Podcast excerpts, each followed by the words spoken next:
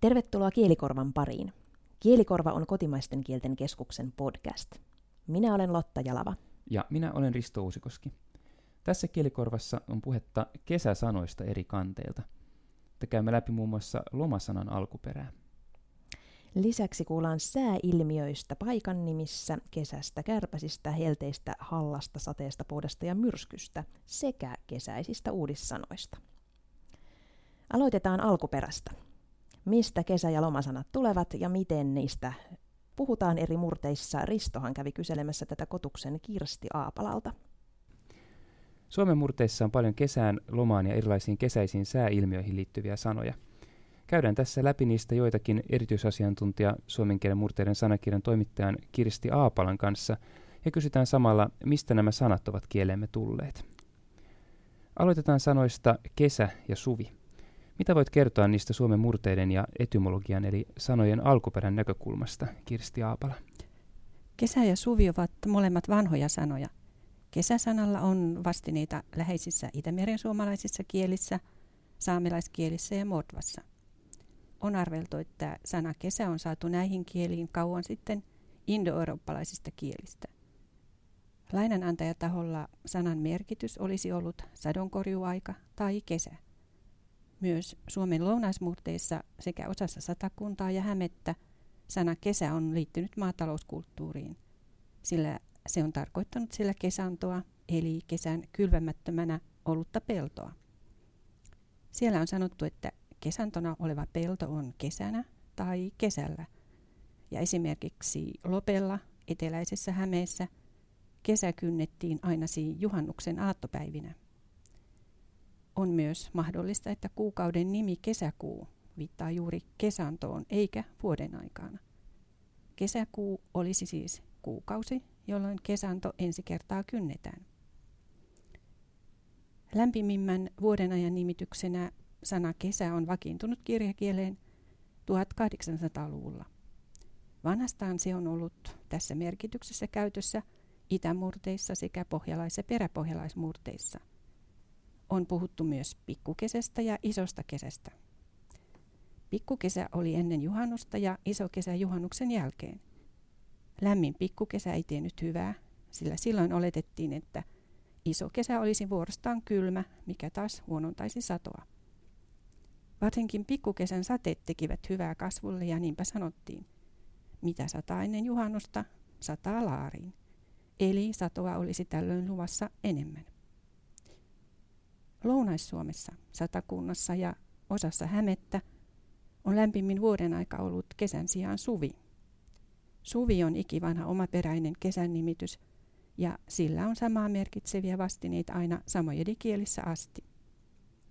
Sana suvi on kyllä tuttu myös Itä- ja Pohjois-Suomessa sekä Pohjanmaalla, mutta siellä sanaa käytetään talvisaikaan, kun puhutaan suojasäästä. Kesällä moni lomailee – Miten lomasta puhutaan murteissa ja mikä on sanan loma alkuperä? Lomailu liittyy vapaa-aikaan, eikä sitä entisinä aikoina varsinkaan maaseudulla asuneilla paljon ollut. Niinpä vaikka sana loma on ollut suomen kielissä jo aika pitkään, niin sen nykyisin yleisin merkitys eli työstä tai koulusta saatava vapaa on melko myöhäinen. Loma on alkuaan tarkoittanut konkreettista rakoa tai väliä – ja sanalla on vastineita myös Karjalassa, saamelaiskielissä ja Mordvassa. Suomen murteissa tuo konkreettinen merkitys vielä tunnetaan, ja yleiskielessäkin se näkyy esimerkiksi tutussa ilmauksessa sormet sormien lomaan. Pohjois-Suomessa loma voi tarkoittaa myös koloa tai kuoppaa. Esimerkiksi hampaassa voi olla loma. Myös maastossa olevaa syvännettä tai notkoa voidaan sanoa lomaksi. Konkreettisesta raosta ja välistä ei ole kovin pitkä matka siihen, että väliaikaa ja taukoa on alettu nimittää lomaksi. Kiihtelysvaarassa Pohjois-Karjalassa on kerrottu esimerkiksi, kuinka naiset muiden töidensä ohella muutamalla lomalla kirnu tai jurvovaat, siis muiden töidensä lomassa kirnuavatkin. Nilsiessä taas sanottiin sateella, että suottaa sinne jotain lommoa olla, kun sade ei ollut yhtäjaksoista – Tällaisesta väliajan ja tauon merkityksestä on sitten sujuvasti siirrytty arkista työelämää tauottavan vapaa-ajan merkitykseen.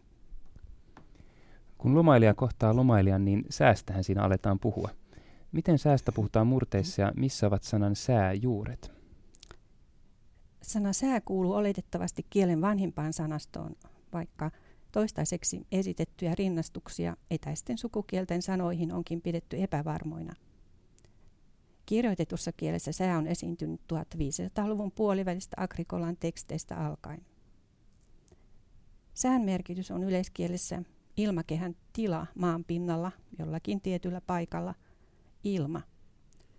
Sana ilma taas on merkitykseltään laajempi. Säätilan lisäksi sillä viitataan tietynlaiseen kaasuseokseen ja ilmakehään. Murteissa ilman merkityskirjo on vielä tätäkin laajempi. Sana ilma voi siellä tarkoittaa jopa koko maailmaa tai sitten nimenomaan hyvää tai huonoa ilmaa, myrskyä. Myrskyn uhatessa on voitu sanoa niin kuin Kymeenlaaksossa, ilma nousee, tai kuten Rovaniemellä, siellä hän meinaa tehdä ilman. Poutasäähän puolestaan on viitattu Akaan pitäessä Hämeessä näin. Pysys nyt ilmaa, että saatas kaikki heinät kuivana korjuun. Sana ilma kuuluu vanhoihin, omaperäisiin suomalaisukrilaisiin sanoihin. Hyvin yleisesti käytetään nykyisin puhekielessä myös sanaa keli, kun on puhe ilmasta. Kelin varsinainen merkitys on maaston tai teiden kulkukelpoisuus, johon kyllä kulloinenkin säätila vaikuttaa. Sana keli on lainaa balttilaisista kielistä, jossa sitä vastaa nykyisin esimerkiksi liettuan tietä merkitsevä sana. Tämä kertoo siitä, että sanan vanhin merkitys on ollut nimenomaan kulkukelpoisuus. Luultavasti murteilla on ollut vaikutuksensa siihen, että puhekielessä on niin yleisesti alettu käyttää sanaa keli ilmasta ja säästä puhuttaessa. Tuo merkitys on vanhastaan tuttu aika laajalti Itä- ja Keski-Suomessa. Esimerkiksi Jäppilässä Savossa on sanottu heinäaikaan. Jos on semmoista hiestävätä keli, niin on likellä ukkosilma. Moni toivoo lomalleen helteitä, toiset taas pärjäsivät ilmankin. Mistä tämä tällainen helle-sana on Suomeen kulkeutunut ja miten sana on kansankielessä käytetty? Sana helle on myös lainaa balttilaisista kielistä. Nykyisissä balttilaiskielissä Liettuassa ja Latviassa sitä vastaavat sanat tarkoittavat lämpöä ja lämmintä. Pahteista säätä tarkoittava helle tunnetaan myös murteissa. Tosin myös kylmää säätä ja pakkasta on leikillään tai ironisesti nimitetty helteeksi. Esimerkiksi Nurmeksessa on filua sanottu jäniksen helteeksi. Helteessä oli ja taas oli pulassa tai hädässä tai tilanne oli muuten tukala. Esimerkiksi jos oli suuri karja ruokittavana tai joutui soutamaan kovassa vastatuulessa. Tämän tapainen hellesanan kuvallinen käyttöhän on tuttua nykykielestäkin. Kesäisin on monen mielestä pouta kuitenkin hellettä mukavampaa. Sekin sana saattaa olla lainaa balttilaiskielistä. Pouta on sateeton, kuiva sää. Murteissa siihen liittyy monesti auringonpaiste, mutta tunnetaan myös pilvipouta. Nahkapoudaksikin pilvipouta on sanottu. Sammatissa esimerkiksi oli huomattu, että ei simmosel nahkapoural mikään kuiva. Kirkasta poutasäätä on laajalti varsinkin länsimurteissa sanottu metsäsian poudaksi.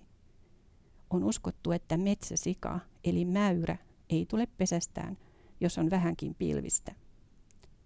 Kurjenpouta taas oli kurkien syksyiseen muuttoaikaan sattuva poutakausi, ja Utajärvellä Oulujärven tienoilla on sateisena kesänä lohduteltu.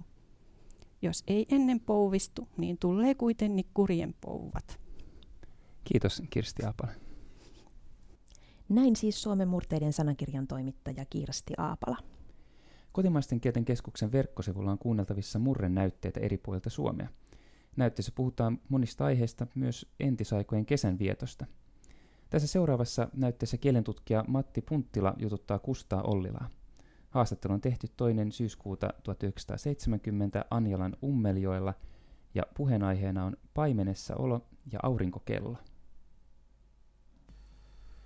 Siihen aikaan, kun minä olin, niin tuota, keväällä kun mentiin sinne Kuoppasuon ja Kaukasuon maille pussi selkään, siellä. Me oltiin koko, koko kesä. Illalla tuotiin lehmät kotiaamun lähtiin ja siellä, siellä täytyi olla sellaiset kahdeksan yhdeksänvuotiset pojat kesäkaudella kyllä minäkin ensimmäisen päivän itkin kun minä siellä olin mutta kun siitä tottui niin kyllä siellä on ja sitten me tehtiin kannonpään aurinkokelloja että me tehtiin aikaa kun kävi jotakin ihmisiä siellä kysytti kelloaika niin kun se oli iso kanto siinä pantiin rautanaula lyötiin keskelle siihen ja siitä tehtiin numerot aina kun saatiin kello tietää joltakin aurinkoisen päivän tiedettiin kello ihan tarkkaan. No siitäkös se katsottiin koska piti tuolla lehmät pois? Niin. No kuinkas silloin ensimmäisin no silloin täytyi tulla vain silloin mitattiin varjosta askeleilla kuinka monta askelta on varjo pitkä niin niin paljon on kello.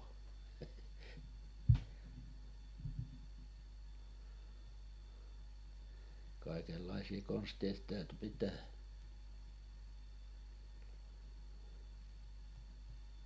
että kun oli viisi askelta niin silloin oli kello viisi niin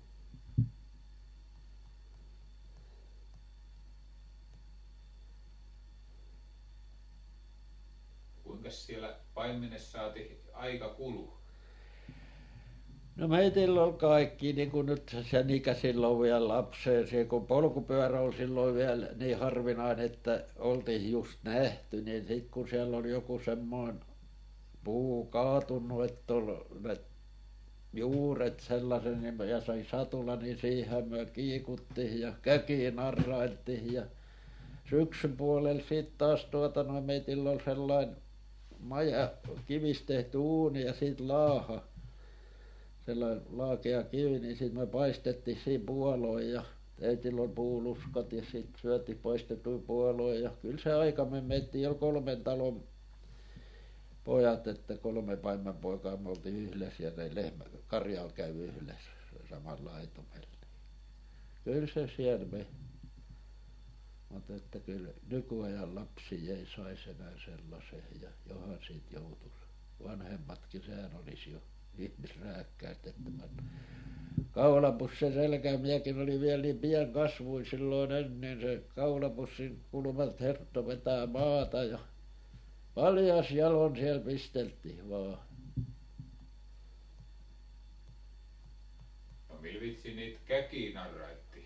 kukuttiin aina niin se tuli luokse. Samalla viisiin kukkui niin käki tuli luokse. Kuinkas likelle sen sai? No se nyt tuli melkein lähimpiin puihin aina. Sitten meillä oli havuista ja sammalista tehty sellainen maja jos sadepäivä oli että me päästiin sinne majaan sateenvarjoon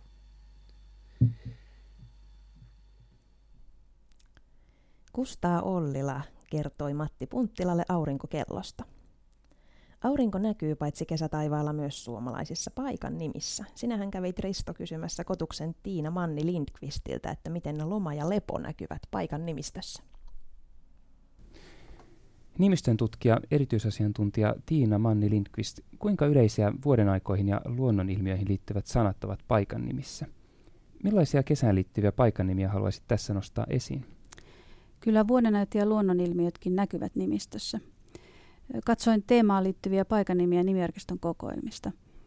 Vanhastaan kesäalkuisia nimiä on annettu paikoille, jotka ovat aurinkoisia ja lämpimiä ja joihin kevään merkit ilmaantuvat aikaisin. Esimerkiksi kunnan nimen Kesälahti taustalla on luontopaikan, siis Lahden, nimi. Luontonimi liittyy kesään joko niin, että seudulle on tehty eräkaudella kesäajan kalastusmatkoja, tai että kesä tulee kirkonkylän kohdalla olevan Lahden etelärannoille aikaisin. Suvisaaristo Espoossa on käännös Ruotsin Sommaröarna nimestä. Sommarö on tavallinen nimi ruotsinkielisellä etelärannikolla. Nimiä on annettu saarille, joita on pidetty kesälaitumina. Suvinimet muualla voivat olla esimerkiksi paikkoja, joista lumi sulaa ensimmäisenä keväällä. Suuri osa aurinkoalkuisista nimistä on nuoria, kuten Helsingin aurinkolahti ja muut aurinkoalkuiset kaavanimet ympäri Suomen. Ne ovat usein harkittuja nimiä, joilla on haluttu luoda myönteistä tunnelmaa paikalle. Onko paikanimistössä myös lomaan ja lepäämiseen liittyviä nimiä? No, nimiarkiston paikanimethän on kerätty pääosin maaseudun asukkailta, eikä maaseudun väestöllä ole ollut ennen nykyisen kaltaisia lomia, varsinkaan kesäaikaan. Ei siis matkustettu esimerkiksi tiettyyn paikkaan mökkeilemään, jolloin olisi voitu antaa tälle paikalle vaikka nimi Lomaniemi. Perinteiset loma-alkuiset nimet liittyvätkin lomasanan alkuperäiseen merkitykseen, eli viittaavat jonkin välissä olemiseen. Ne tarkoittavat esimerkiksi kapeaa ja pitkää suota kankaiden välissä tai uomaa tai halkeamaa kivessä. Lepo- ja levonalkuiset nimet liittyvät usein karjan lepopaikkoihin tai esimerkiksi paimenten lepohetkiin. Nimiä on toki sitä annettu monelle juhlaan ja huvitteluun liittyvälle paikalle, kuten esimerkiksi monille kokkokallioille, joilla on poltettu juhannuskokkoa. Lisäksi on keinu- ja tanssinimiä, joten ei entisajankaan elämä ollut pelkkää työntekoa. Entäpä sääilmiöt, miten ne ovat esillä? Helteet ja sateet, poudat ja myrskyt. No Hellen nimiä on nimiarkistossa aika vähän. Usein on kyse talon nimestä, jolloin taustalla voi olla muuta kuin sana helle. Kesien satunnaiset hellejaksot eivät ilmeisesti ole vaikuttaneet entisään elämässä kovinkaan paljon. Ehkä heinänteon helteet ovat kiinnittäneet eniten huomiota. Kajanissa on nimittäin rantaniitty Helteenlahden niitty. Siellä on kertoman mukaan voinut tehdä heinää vain helteellä, kun vesi on ollut alhaalla mutta Hallanimiä on nimiarkiston kokoelmissa paljon. Viljelyksen hallanarkuus on tietysti ollut ja on merkittävä seikka maanviljelijälle. On hallaohoja, hallapeltoja, hallasoita, hallavainioita. Sade ja poutakin näkyvät jonkin verran paikan nimissä. Kiuruveden sadeahosta kerrotaan, että siellä satoi aina, kun piti aloittaa viljankorjuu. Poutalato taas on tehty, tehty poudalla. Myrskytkin ovat jättäneet jälkensä nimistöön. On esitetty, että kunnan nimi Myrskylä olisi saanut nimensä paikan tuulisuudesta tai jostain myrskystä jo satoja vuosia sitten. Jämsän myrskyvuori taas muistuttaa myrskystä, joka kaatoi vuorelta kaiken metsän. Joka kesä puhutaan paljon myös erilaisista ötököistä. Näkyykö niitä paikan nimissä? Niin, kesä ja kärpäset. Kärpäsnimiä on jonkin verran. Esimerkiksi Lahdessa on kaupungin osa nimeltään Kärpänen. Nimeä on selitetty 1900-luvun alun tiheällä asutuksella, niin tulee mökkiä kuin kärpäsiä kesällä. Tai läheisten peltojen lantakasoissa viihtyneillä kärpäsillä. Nimi voi kuitenkin perustua myös henkilön nimeen. Itikkanimiä on nimiarkiston kokoelmassa noin parisataa. Esimerkiksi Kannonkoskella on itikkaaho, jolla on ollut jonkinlainen seisova veden kohta, jossa on sitten sitten syntynyt kovasti hyttysiä. Punkaharjulla on itikkarinne, jonka alaiselta heittosuolta tulee itikoita. Itikkanimetkään eivät ole aina sitä, miltä ne ensisilmäyksellä näyttävät. Valkealasta on nimittäin tieto itikkakujasta, joka on entinen karjapolku. Nimen ovat antaneet Pohjanmaalta tulleet ratatyöläiset. Pohjanmaallahan itikka tarkoittaa usein lehmää. Ja osa itikkanimistä voi kertoa myös kohteensa pienestä koosta. Sitten sääskinimistä. Osa viittaa hyönteiseen ja osa kalasääskinimiseen lintuun. Esimerkiksi Muoniossa on Sääskenmaa-niminen mäkialue, jonka lähellä on ollut kalasääskellä aina pesä. Pellon Sääskenmaa-niminen vaara taas on kertoman mukaan sanot nimensä vaaran lehtimetsässä viihtyvistä sääskistä eli hyttysistä. Kylmäkoskella on ollut Hyttynen niminen pelto, josta todetaan, että pellolla on aina niin kauheasti hyttysiä. Ja Riihimäellä on hyttyskorpi, jossa hyttyset ovat viihtyneet vallan hyvin. Punkkinimiäkin on kokoelmissa, mutta niiden taustalla voi hyönteisen nimityksen lisäksi olla jokin muukin sana tai nimi. Marjat, vaikkapa mansikat ja mustikat, ovat suomalaisten kesäherkkuja. Ovatko ne päässeet paikan nimiin ja mitä muita kesäkasveja paikan nimistössä mahdollisesti näkyy? Digitoidusta nimiarkistosta löytyy lähes 300 mansikkaahoa ja lisäksi tietysti myös muita mansikka nimiä. Nämä mansikka-ahot ovat muistona kasketuista tai laidunnetuista metsistä, joissa on alkanut kasvaa aho eli metsämansikkaa. Aiemmin metsämansikka oli tärkeä talousmarjakin ja tietysti monelle tuttu lapsuuden kesien mansikoiden keruusta heinänkorteen. Mustikka-alkuisen nimi on paljon, noin 1400. Esimerkiksi jo mustikkamäkiä pelkästään on yli 300. Muun muassa Kuopiossa on mustikkamäki, jossa kasvaa runsaasti mustikoita. Ja Suonejoella on mustikkakivi, jonka juurella on kasvanut todella paljon mustikkaa. No, muista kasveista horsma eli maitohorsma on ainakin minulle sellainen kuuman keskikesän kukka, joka kasvaa metsäaukiolla mansikan tapaan. Horsmaa on käytetty muun muassa rehuna ja sen on uskottu lisäävän lehmien maidon tuotantoa. Horsmanimi on esimerkiksi Puolangalla Horsman niemi, Virroilla Suosaareke Horsma saari ja Kauhajoella Horsma vainio, jonka ojat on aina täynnä horsmia. Kiitos Tiina Manni Lindqvist. Kiitos. Kesällähän me annamme kaikkien kukkien kukkia, mutta toki käytämme aikaa hiukan oikeakielisyyden kertaamiseenkin. Mulla on Risto sulle vähän knoppitietokysymyksiä. Apua, no, pistä tulemaan. Ää, kävin tuolla kielitoimiston ohjepankissa katselemassa ja sieltä löysin tämmöisen kiinnostavan ohjeen, että sellaisia säätilaa tarkoittavia sanoja kuten helle, sade ja myrsky, niitähän käytetään sekä sisäpaikallissijaisina, kuten helteessä, Joo. että ulkopaikallissijaisina, kuten helteellä. Mm. Osaatko sanoa, että mikä on niiden tyypillinen käyttöero? No nyt on mel- melkein ihan kielen päällä, mutta voit No, vähän muistuttaa. Mä, muistuttaa, mä niin pikkusen tästä autan. Tämmöisiä esimerkkejä löytyisi, että esimerkiksi Williams jyräsi jatkoon helteessä ja näin viilennät asunnon helteellä. Jaa. Onko on- eroa helteessä, helteellä? No nyt mä oon saanut tämän ohjepankin itsekin auki tähän, tähän tota mun kännykästä. Sinä Ja, rontti. Ja. Ja täällä tosiaan puhutaan, että, että sisä, sisäpaikallissijaisina nämä ilmaukset ovat enemmän ä, tilan ilmauksia, eli helteessä, Williams jyräsi ja- jatkoon helteessä, niin silloin ollaan siellä helteen keskellä tilassa. Ja ulkopaikallissijaisina, eli helteellä, niin on enemmän ajan ilmauksia, eli kun on helle helteen aikaan. Eli näin viilennät asunnon helteellä, eli ku- kun hellettä pukkaa. Joo, tässä oli sama, sama, samasta asiasta kiinnostavat esimerkit Pitkämäki paras saksalaisessa kaatosateessa. Siellä Eli sateen, keskellä kaatosadetta sateen alla. ja kaatosateella treenejä ei pidetä, eli kaatosateen aikana. Mm. Myrskystä täällä on esimerkit. Useita puita kaatui viikonlopun myrskyssä, siis siellä myrskyn keskellä tilassa. Ja Joo. tällaisella myrskyllä ei kannata lähteä veneilemään, siis myrskyn aikana. Aika ja tila tässä erona. Mm, nyt muistaa, muistaa puhua sitten paremmin ensi kerralla. Joo, ja näitähän voi siis kesävisassa jossakin mökillä nyt voisit näillä klo- knoppitiedoilla, jotka opittiin, voidaan elvistellä. Ja keventää tunnelmaa.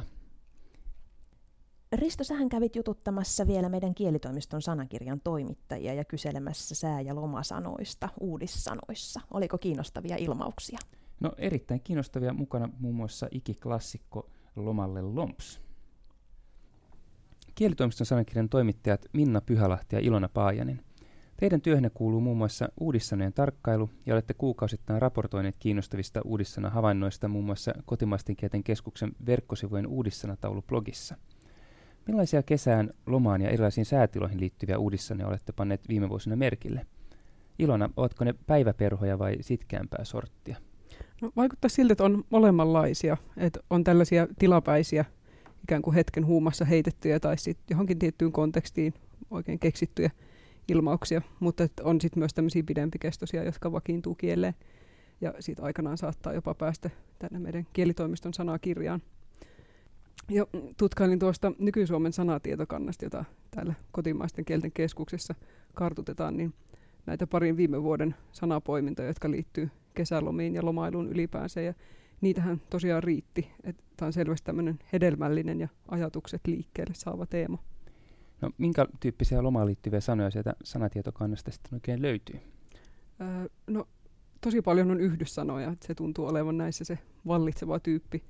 Että on se, sellaisia uudissanoja, joissa on loma alussa ja sitten on sellaisia, joissa se on siinä yhdyssanan lopussa. Mutta tuota, ensinnäkin näistä loma-alkuisista uudissanoista, niin niissä se loma on siis määriteosana, eli määrittämässä tai kuvaamassa sitä perusosaa. Eli tällaisia olisi esimerkiksi loma-aamukampa, Eli usein käytetään kuvainnollisesti siitä, että monta aamua on jäljellä lomaan. Eli johtuu tästä armeijan aamukampa-sanasta.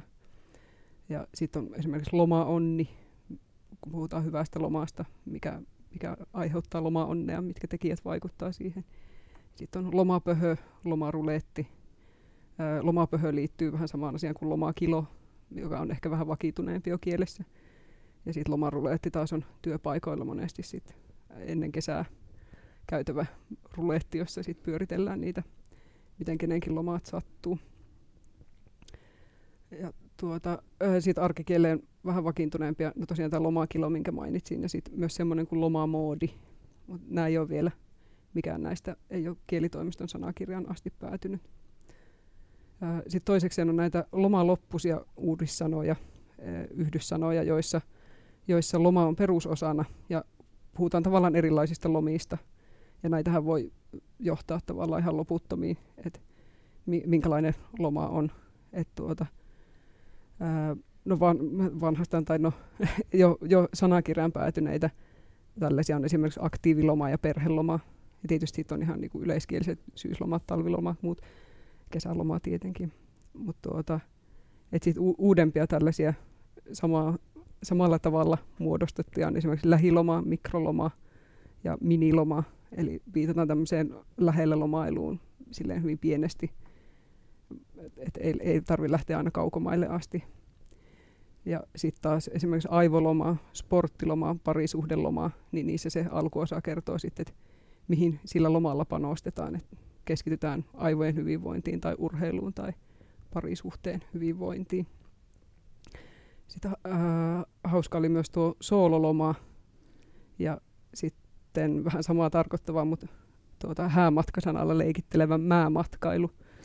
Eli tämmöiseen äh, itsekseen lomailuun ja reissaamiseen viittaamassa. Mutta sitten on ihan hauska huomata, että ei välttämättä loma ole niin tavallaan sitä konkreettista lomalla oloa, vaan voi ajatella, että se on lomaa jostakin, eli pidetään taukoa jostakin. Sitten lähe, lähestytään tätä paastosanastoa, mitä on aika paljon myös tuolla meidän sanatietokannassa. Että voi olla esimerkiksi someloma tai ruutuloma, eli pidetään taukoa sosiaalisesta mediasta ja näyttölaitteista, että se ei sitten välttämättä liity just tähän kesälomakauteen. Sitten jonkun verran on myös muita kuin näitä, näitä perusyhdyssanoja, että et sitten on esimerkiksi yhdysverbi, johdos, tyyppi tällainen, missä on lomailla verbi siis loppuosana.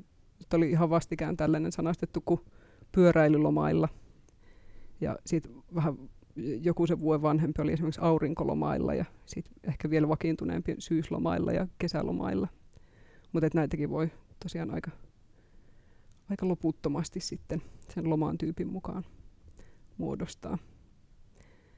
Ja ehkä vielä tuota, tämä ei ole ehkä ei, ei ole sana, mutta kiinnostava sanonta, joka on varmaan tosi monille jo tuttu, tämä lomalle lomps.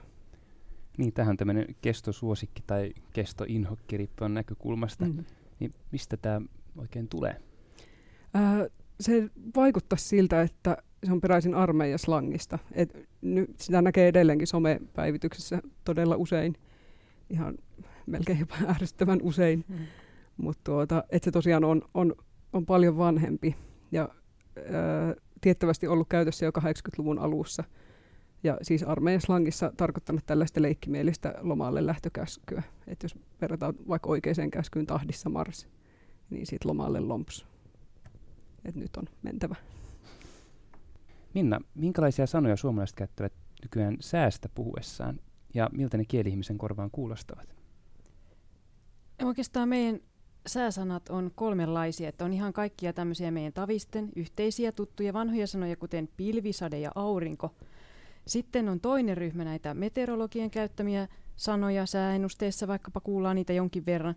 Esimerkki tämmöisestä sanasta voisi olla troposfääri, tarkoittaa ilmakehän alintakerrosta. Ja sitten ehkä kiinnostavin, tai ainakin mielipiteitä ja tunteita herättävin ryhmä on toimittajien käyttämät sääsanat, joita he keksii sitten esimerkiksi lööppejä varten. Ja meidän tuossa Ilona mainitsi tuon sanastotietokannan, niin sanatietokannasta löytyy esimerkiksi sellaiset sanat kuin sääjournalismi ja säälööppi.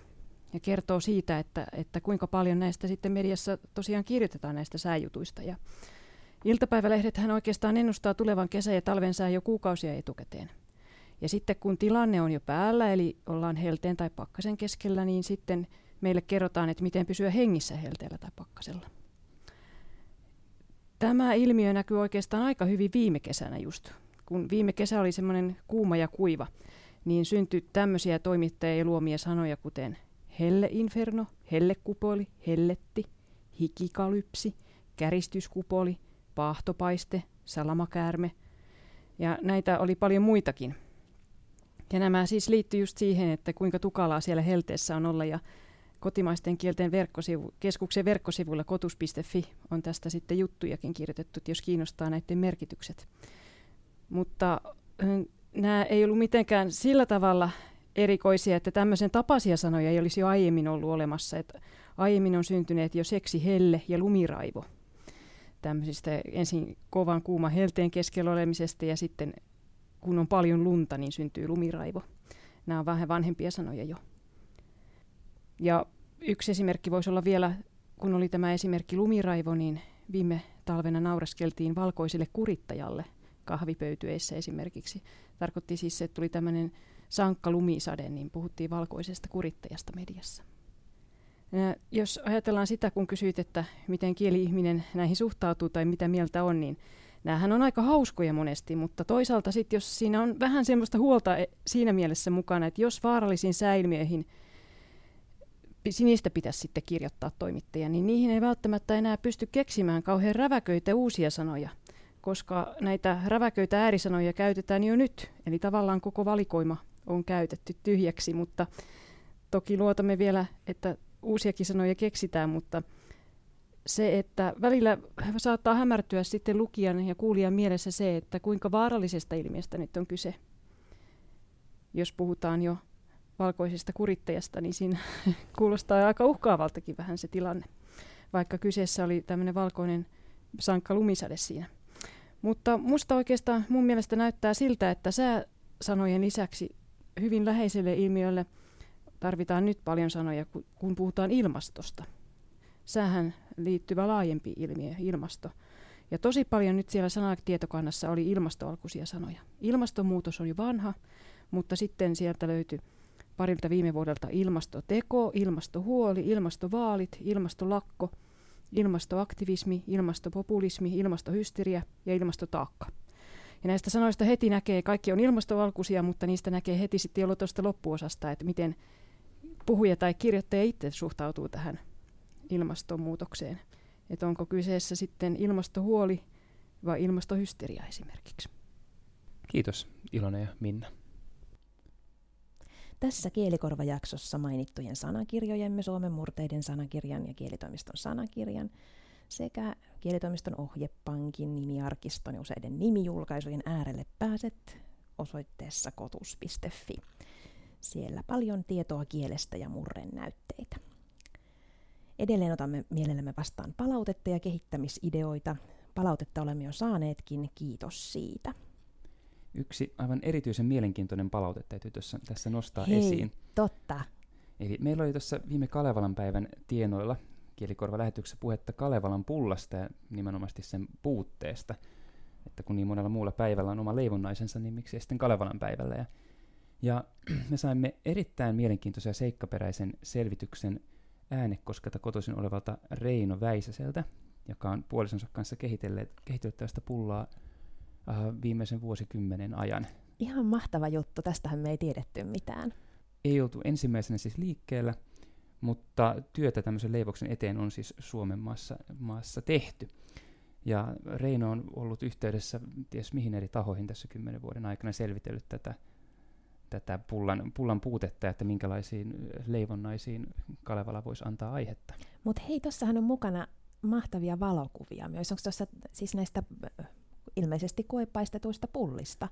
Tämä pulla on tämmöinen tota, selkeästi kanteleen muotoinen, eli tosi sopiva Kalevalan päivään, ja siinä on tuommoinen tommonen ikään kuin mm, kanteleen kaikukopasta näkyy tuommoinen mustikkainen hillosilmä. Joo. Tosi kaunis.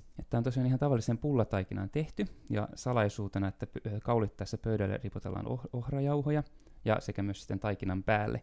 Ja sitten pullat on sivelty myös hunajalla. Ja sitten tämä ohrajauho ja hunaja antaa hienon vivahteen. Ja Reinon sanoin, nämä ovat erittäin hauskan makuisia nämä pullat. Ihan mahtavaa, että me ollaan päästy Suomen ja Ruotsin kielikeskustelusta Kalevalan pullaan ja nyt näihin pullanäytteisiin, mihin kaikkialle kieli meitä siivittääkään. Kielikorva toivottaa kaikille mukavaa lomaa ja lomasta unelmointia. Äänialoilla tänään kanssasi olivat Lotta Jalava ja Risto Uusikoski. Tämä oli Kielikorva. Pysykää kuulolla.